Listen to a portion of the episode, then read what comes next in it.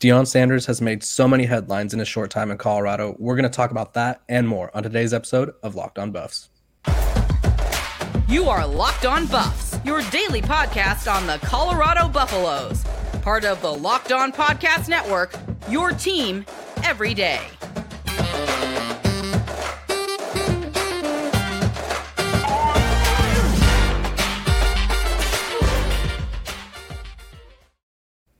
What is up, everybody? This is Locked On Buffs. I am your host, Kevin Borba, and joining me today, special guest Spencer McLaughlin. We've we've been dodging each other for like a week now, but we're finally here. We're finally here. We've been dipping and dodging. That's been a one-sided dodge. It's okay. It's okay. You know, we've been dipping and dodging. Um, but today we're we're doing some the biggest headlines surrounding Coach Prime in Colorado. We're going to talk about the biggest challenges that they face um, this season or just in the future in general, and then we're going to talk about their ceiling as a program um, again this season and in the future.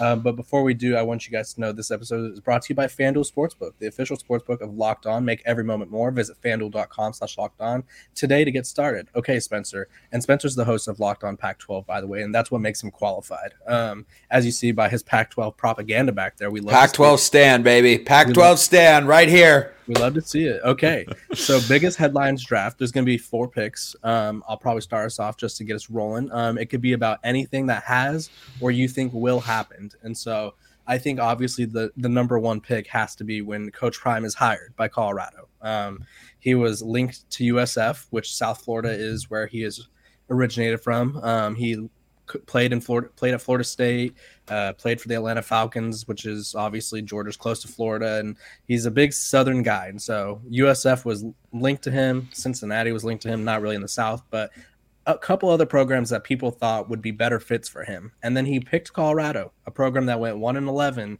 um, hasn't had a winning season. I think they've had one winning season in this past decade.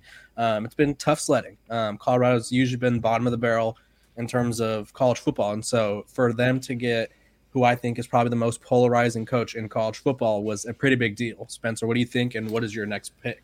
Yeah, I I, I think it's hard to argue with that as being the uh, number one headline. Just Coach Prime being there, just mm-hmm. the, the the fact that he chose Colorado and, and, that he that he's put the Buffs on the map. The spring game's going to be on ESPN. It's already sold out. He's got all the the flash and substance, and he you know plays well on social media at least from a content standpoint. And that that is make no mistake about it. Like the, the football results do need to follow, but that is part of the reason Colorado hired Coach Prime is he puts you on the map. Even if you're not very good, he makes you interesting because Colorado, you know, the last several years fell into. I saw this great piece a while back from someone who writes about uh, the California Golden Bears. He was writing about their football team, and he said Cal has fallen into you know the the death trap of being bad and boring. And you don't want to be bad and boring because that makes it harder to get out of the bad phase if you're boring. But coach prime inherently makes you interesting because people will want to see him succeed or will want to see him fail. And you and I both know being people who talk about him on a pretty regular basis I've been all you know realignment the last couple months and whatnot but he is someone who will who will fire people up one way or another, like the show by Blonde or the song by Blondie. Like one way or another, man, like people are going to want to see what he can do. There are people who think he is the worst person on planet Earth and that he should never be a coach and he's awful and I hope he stinks. And there are people who, if you say he might not get to 500 this year, which he probably won't, you are just a hater and Coach Prime is going to make it and he's going to go nine and three this year and year one and all this sort of stuff. So that, that alone, right? That sort of chatter, that volume of conversation surrounding your football team is, is good for the school and it's good for the team as well because it gets you on people's radars. And right. I, I think number two, uh, in terms of what, what the biggest headlines he's generated ha- have been the players that he's brought in so far mm-hmm. and the players he's been able to get from uh, the high school ranks. You know, we, we saw him flip a wide receiver, I think was looking at uh, uh, Auburn or Notre Dame, and we saw him bring in Jackson Hunter, of course, his son, Shedeur, who, who's probably going to be the, the quarterback in there. Those that's a caliber of players that – you just hadn't seen at Colorado in a long, long time. And that shifts the equation. And I had a friend of mine who's a Stanford grad and a big Pac 12 sports fan. He texted me one day and said, Is Coach Prime just going to win because he's just going to bring in too much talent to do anything else? Like, he might not win 11, 12 games, but is he just going to win seven, eight games? If he just keeps bringing in top 20 recruiting classes? And history would tell you the answer to that question is yes. If he's going to recruit at Colorado at a top 20 level year in and year out, it's going to be pretty hard, barring catastrophic coaching decisions in games and just an utter lack of preparedness, which, you know, given his track record, at least at Jackson State, doesn't seem like that's going to, to be what happens here he will eventually start to win games. But there, there, there is an adjustment here, right? Everyone, you know, it's an instant gratification society, and the transfer portal makes it easier to turn things around. Very true.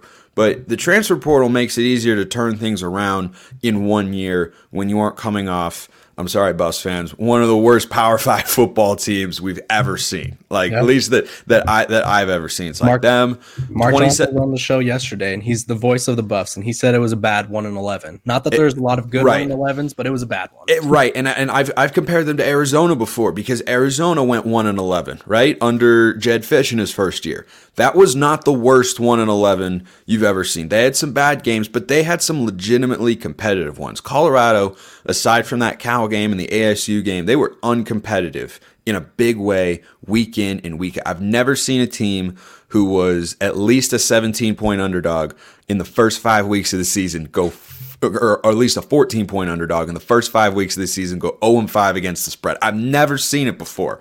I don't know that we'll ever see it again. So the challenge in that element is there, but the early returns are so strong when you look at both the portal players he can attract, the you know whether it's ones he knew or ones that he was able to just kind of bring in because he's coach prime but then also the high school recruiting. You have to do both in a big way in today's world of college football and so far i think that's a big takeaway from coach prime's tenure. Before we've even seen a snap of football the talent acquisition is what we thought it would be. Not going to be an issue. Yeah it's not going to be an issue and i think the the coolest part when covering him is we talked to Kylan Fox, who's a highly touted four star tight end slash defense end type of guy.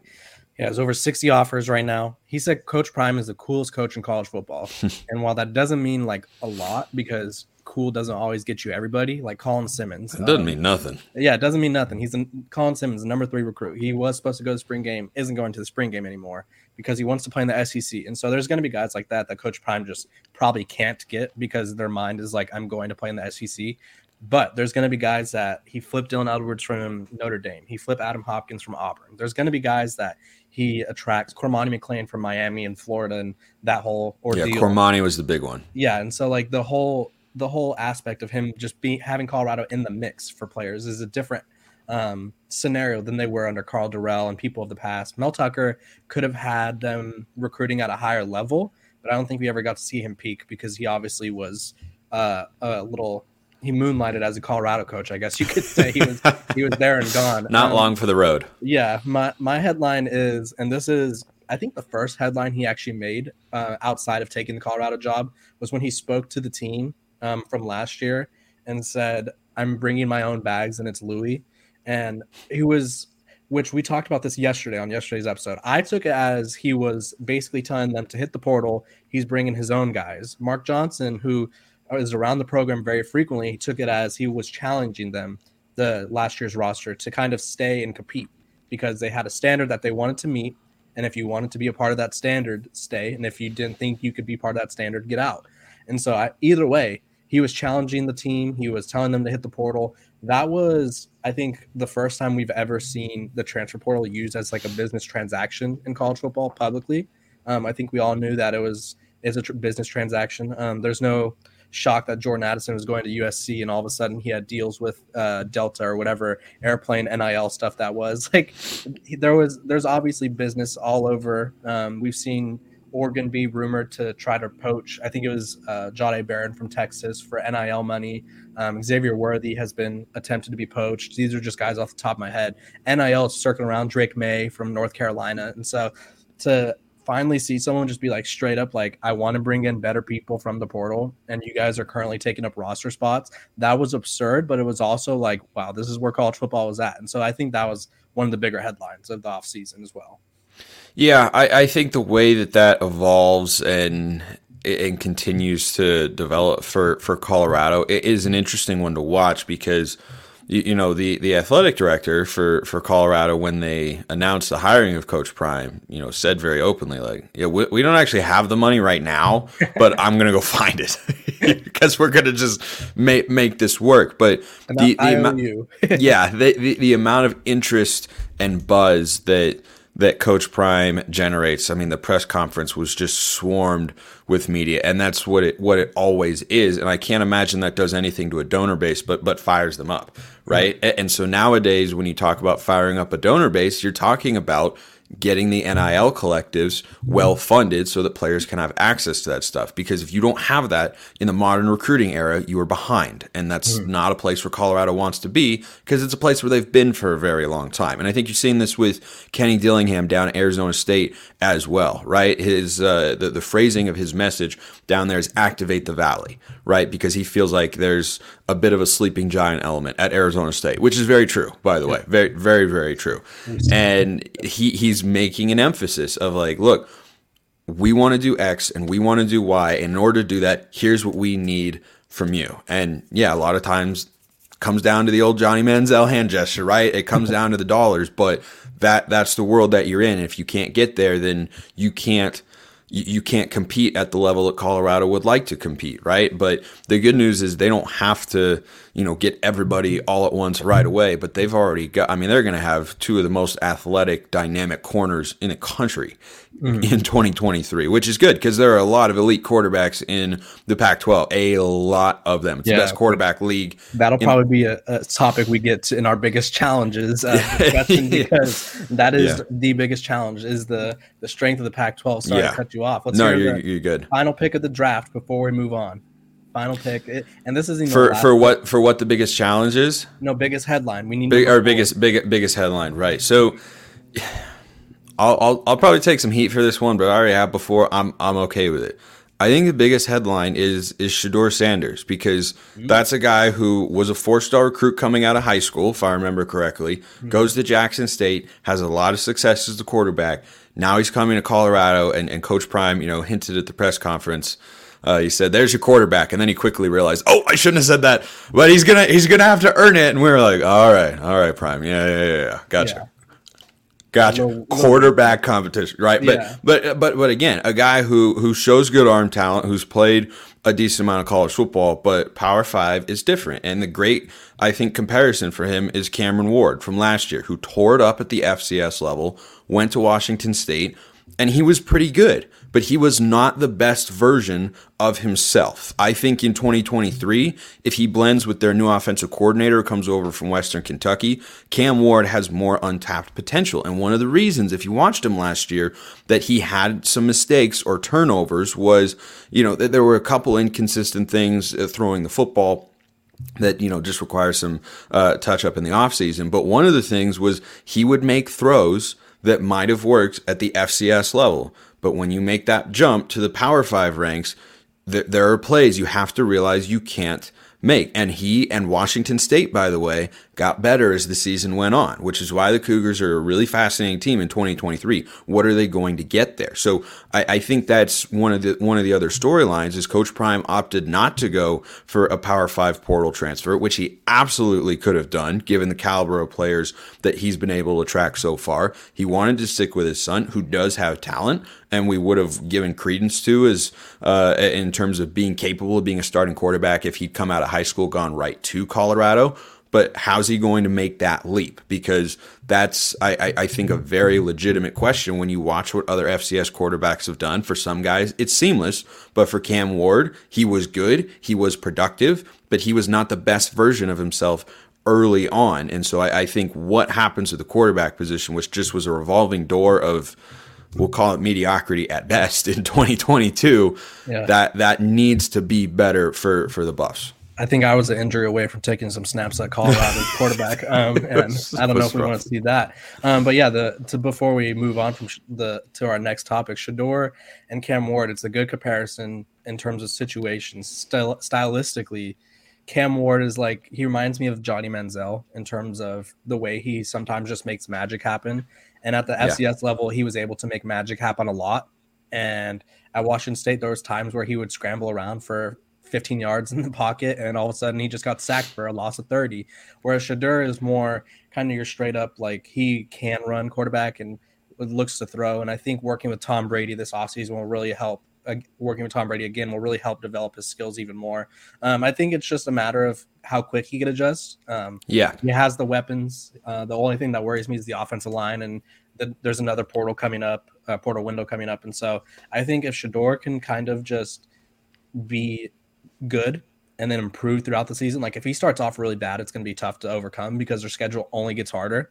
But if he starts off decent and then continually improves, that's a good position to be in. Um, they have room to play there. Uh, guys, the tournament is heating up, and there's no better place to get into the action than FanDuel, America's number one sports book. That's because right now, FanDuel is giving cu- new customers a no sweat first bet up to $1,000. That's up to $1,000 back in bonus bets if your first bet didn't win. Just go to fanduel.com slash locked on and sign up today to claim your no sweat first bet. Then, can you go, then you could go wager on everything from money line to point spreads to which team will be cutting down the net all in an app that's safe, secure, and super easy to use. So don't miss your shot at a no sweat first bet up to $1,000 when you join FanDuel today. Just go to fanduel.com slash locked on to sign up. Make every moment more with FanDuel. I had Texas winning it all, but now I don't know. Um, I, I, probably have to go San Diego State. Um, FAU would be cool. I don't know. We'll, you mean we'll, future Pac-12 member San Diego State? Future Pac-12. I mean, if they aren't now, I don't know what's happening. Um, uh, I'm be. right there. I'm right there with you, buddy. They should be okay. Yeah. Uh, this isn't the biggest challenges for the Pac-12 podcast because that would be a, a three-hour segment. Um, this is the biggest challenges for Colorado uh, discussion. So this could be currently future, just anything that you think will hinder Colorado and Coach Prime um, moving forward.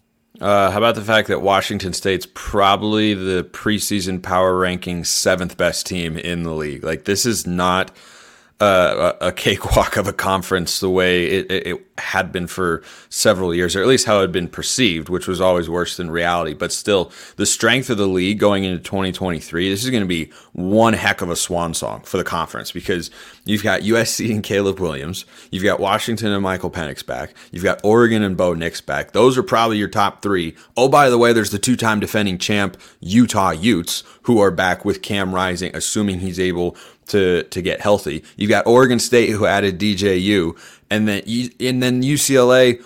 You know, I think they're pretty they're pretty poised to be a, a pullback team a little bit, but I don't think they pull back to disaster. I don't think be, they pull back to being bad. They're gonna be a good eight win team or nine win team. Yeah, I think I, I think seven or eight is probably their range because I don't really know what I'm getting from them. The quarterback situation, whether it's Dante Moore, whether it's Collin Schlee, the Kent State transfer don't know at this point in time, but whoever it is, he can't be as good as DTR, who was really good. Like mm-hmm. he was incredibly raw when he first got to UCLA, but by the time he left, it was his fifth year, and he was you know a, a high 60s to 70 percent completion guy. He's a ridiculously dynamic athlete not having him at quarterback, you can't possibly have that same level of production. So I, I, think that, you know, Chip Kelly's got a history in college. I would know as an Oregon guy of, of developing more than one quarterback. You know, he coached three different ones and they all played very well when he was in college uh, at coaching with the Ducks. But there, there's still going to be, I think, a little bit of a drop off there. How much can you rely on a true freshman versus a transfer who comes in with, with, with some hype and expectation, but nothing otherworldly? You know, I think that's a, a fair question there. But then now you've gone through half of the conference and you haven't even mentioned Arizona, who, if their defense takes a step forward, could definitely be a six to seven win team. They were a five win team last year. I think it's easy to forget that. They were a five win team, upset UCLA on the road, played very well in uh, some other games too.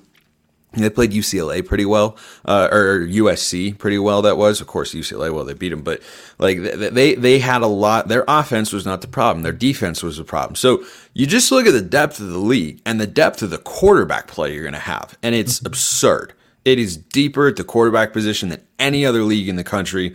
I will argue that from now until the end of the season. I agree because that, yeah, they got, because, they got three Heisman contenders at the top. Exactly. You have legitimately three guys who, if you told if they if you were told today this guy wins the Heisman Trophy in 2023, you can foresee a realistic path to that happening. If Penix leads the country or is close to it in passing again, and Washington is, you know, an 11 win team and a, a CFP contender, they could do it. Bo Nix doesn't have to lead the country in passing, but if he puts up touchdowns at the rate he did last year with a 71% completion percentage, he was in the Heisman race until Oregon fell out of it. You could see that in Caleb Williams. We already know what it looks like. He's the best player in, in college football. So, that that's the challenge for the Buffs is, is, you know they've got a long way to go on the rebuild. They've added a lot of talent to account for that, but still their roster is behind where other Pac-12 teams are. And though Shedeur Sanders has a good amount of upside, you, you can't at this point in time expect him to even be a top five quarterback in the Pac-12 because there's just so much depth and talent right now in, in the league. So I, I think that's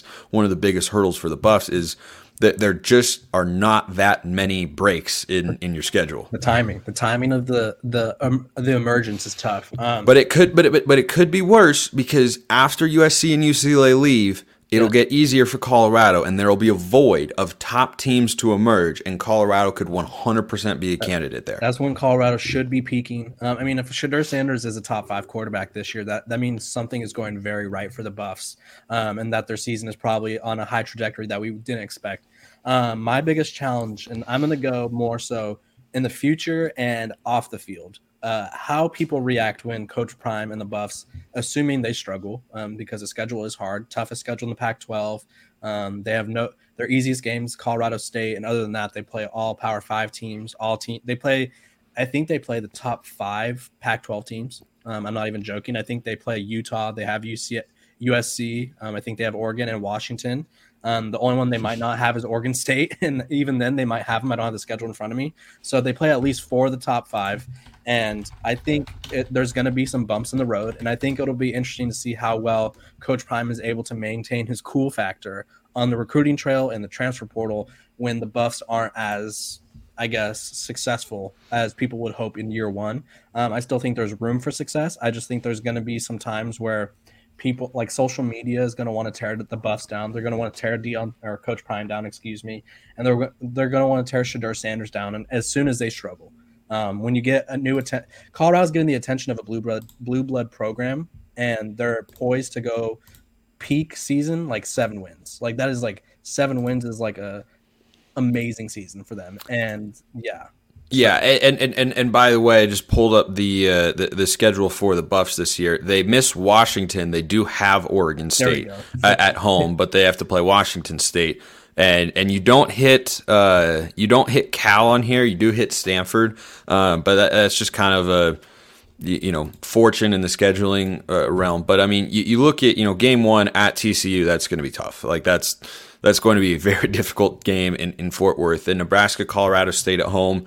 You'd like to think they could get at least one of those uh, against Colorado State, but then you go through conference play and you know Oregon and USC. Th- those rosters are in a, a, different category at, at this point in time. Doesn't mean they will be in a year or two, but right now Oregon and USC far more developed. But then you go Arizona State, Stanford. I think they could win one of those. UCLA, Oregon State, maybe win one of those. Close Arizona, Washington State, Utah.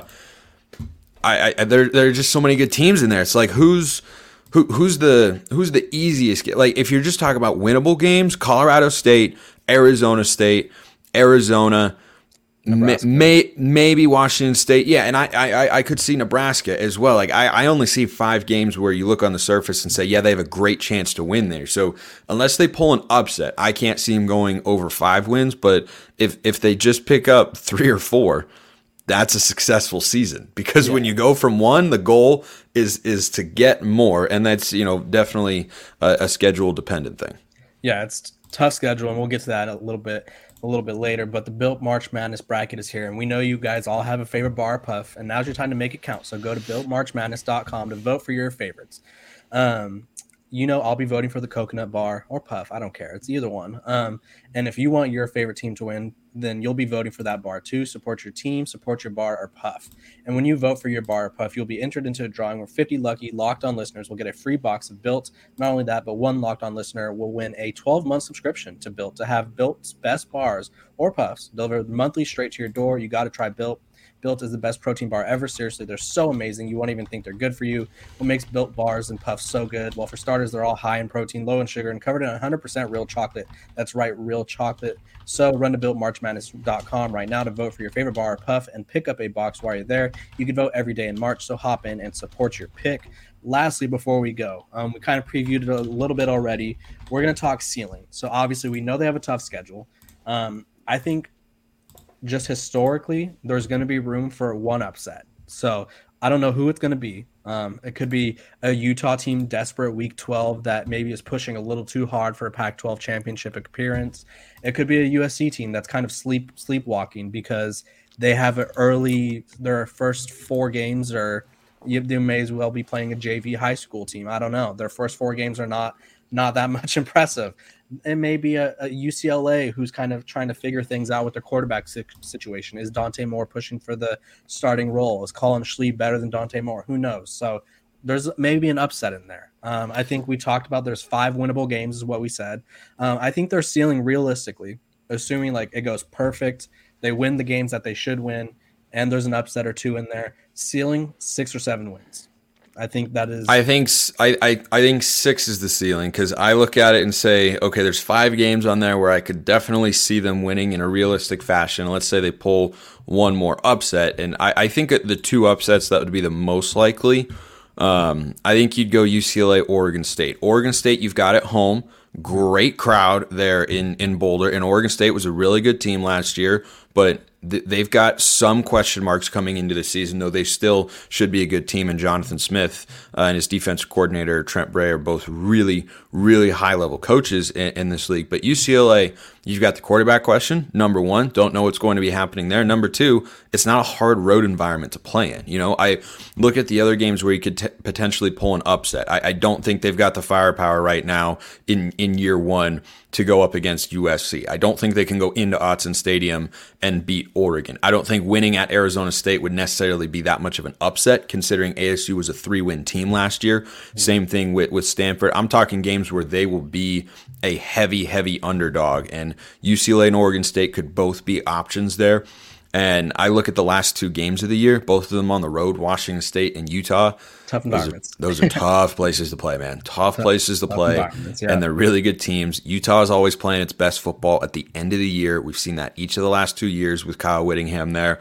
And Pullman is just a tough place to go. So I, I would I'd say your biggest upset chances, UCLA or Oregon State back to back weeks. Would not be shocked if Colorado won both of those games. But you know, there's also a lot of information to take in until then, right? Yeah. It's how do they play against TCU? How do they play against Nebraska at home? Is there a big road home split here with uh, with what'll be a, a fairly young team? I think you could see that, but I, I'm I'm just I'm so fascinated. I'm so ready for football, man. I'm just, I'm so. Right. Don't don't get me wrong. I'm a college basketball diehard, but the Pac-12 stinks at college basketball, unfortunately. shout out San Diego State. Yeah, shout out San. yeah, shout out shout out San Diego State big time. But yeah, it's it's going to be such an awesome awesome final season of the Pac-12 as we know it. Yeah, and I think uh, Colorado basketball trending up as well. Um, there was a little Bronny James to Colorado trend the other night. D- don't think it'll happen, but it was exciting. It was You're getting Jalen Williams' younger brother. Yeah, it was an exciting. It was exciting thirty minutes of my life. I was like, "Oh, Bronny James, Colorado, okay." um, no, I think I think their ceiling is one. We don't know their whole roster yet. They don't know their whole roster. Not everybody's there, and I think that's the craziest part about. I, I mean, nobody's whole roster is there right now, but Colorado, I think just the sheer they're bringing in like nearly 60 new players, and that number could jump to 70 something um, after this next transfer portal window. And so we really don't know what to make of them. And even then, I think early in the season, we still won't know what to make of them because I feel like there's going to be a period of like, okay, and I don't want to name names. So I'll say Kevin Borba was starting one week. Okay, Kevin Borba didn't perform this week, so someone else is starting the next week. Yeah, he could I, have short leashes, and I think that would be very on brand with Coach Prime, and I think that would also make a lot of sense because – coming off of last year, there are no positions that are set in stone except for maybe Cormani and, and Travis Hunter. Like, other than those two guys and Shedeur at quarterback, like, what what what are you bringing back? Like, everything should be. Honestly, if I were Coach Prime, I'd almost treat the whole season as an open competition to try to get ready to be above 500 next year. Like, if you're three nine, four and eight this year, you're totally fine. Revamp the roster more, figure out which guys you definitely want to bring back.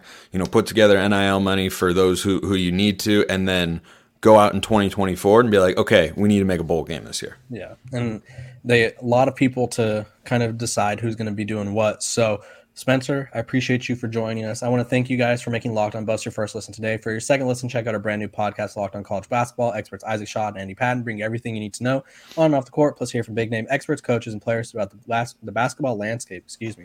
Locked On College Basketball, available on YouTube and wherever you get your podcast. Spencer, before you go, I need a prediction. Yeah.